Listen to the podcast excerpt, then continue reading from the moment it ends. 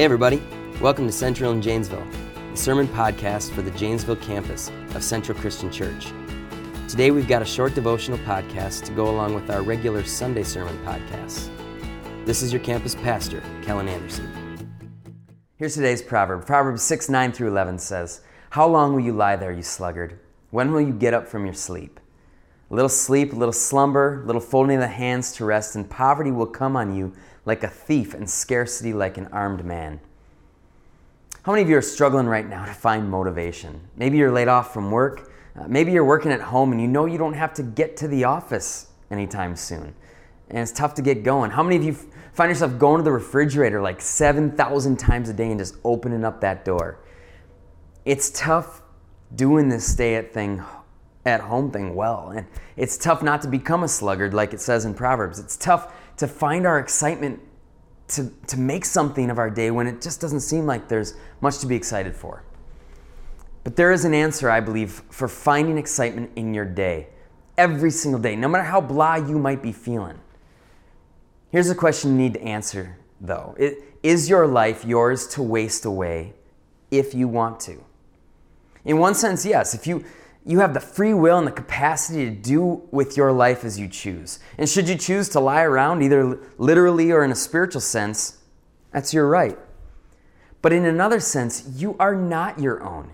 C.S. Lewis says every faculty you have, your power of thinking or of moving your limbs from moment to moment, it, it's given by God. If you devoted every moment of your whole life exclusively to His service, you could not give Him anything that was not, in a sense, his own already. And here's the truth whether you like it or not, you are God's person. Ephesians 2:10 says, "For we are God's handiwork, created in Christ Jesus to do good works, which God prepared in advance for us to do." You know what makes me excited to make something of myself today? It's the idea that I am not my own, but I'm God's creation. I'm made I'm made for God.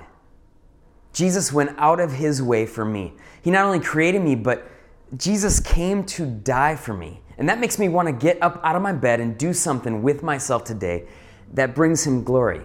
And frankly, I can't do that if I'm going to choose to be lazy. I can't bring God all the glory that he deserves if I selfishly waste my day away. And there's always going to be something that I can do that will bring him glory. There's some way that I can grow that will make Jesus look good to someone else. There's some something that I can do for someone that will make Jesus look good. We were all crafted by God. We were prepared to do good works for the sake of our Master Jesus Christ. And choosing to fold our hands and rest from doing the works that are set out for us by our Creator, it really would have a lasting effect not only on ourselves, but on, on the spiritual enlightenment, enlightenment of the world around us. Scripture says that all who call on the name of the Lord will be saved, but how then can they call on the one that they have not believed in? How can they believe in the one whom they have not heard? And how can they hear without someone preaching to them? You and I, we each have a unique role in this world that God has given to us. It's up to us to kind of work out that role. We don't, we don't do that in order to earn God's favor. We do that because we've get, been given this awesome responsibility to shine the light of Jesus on everybody that we meet. And that's an incredible amount of trust and honor that God throws our way. How can we not respond by trying to do our part? It's a, it's a big task. It's too big for you and for me.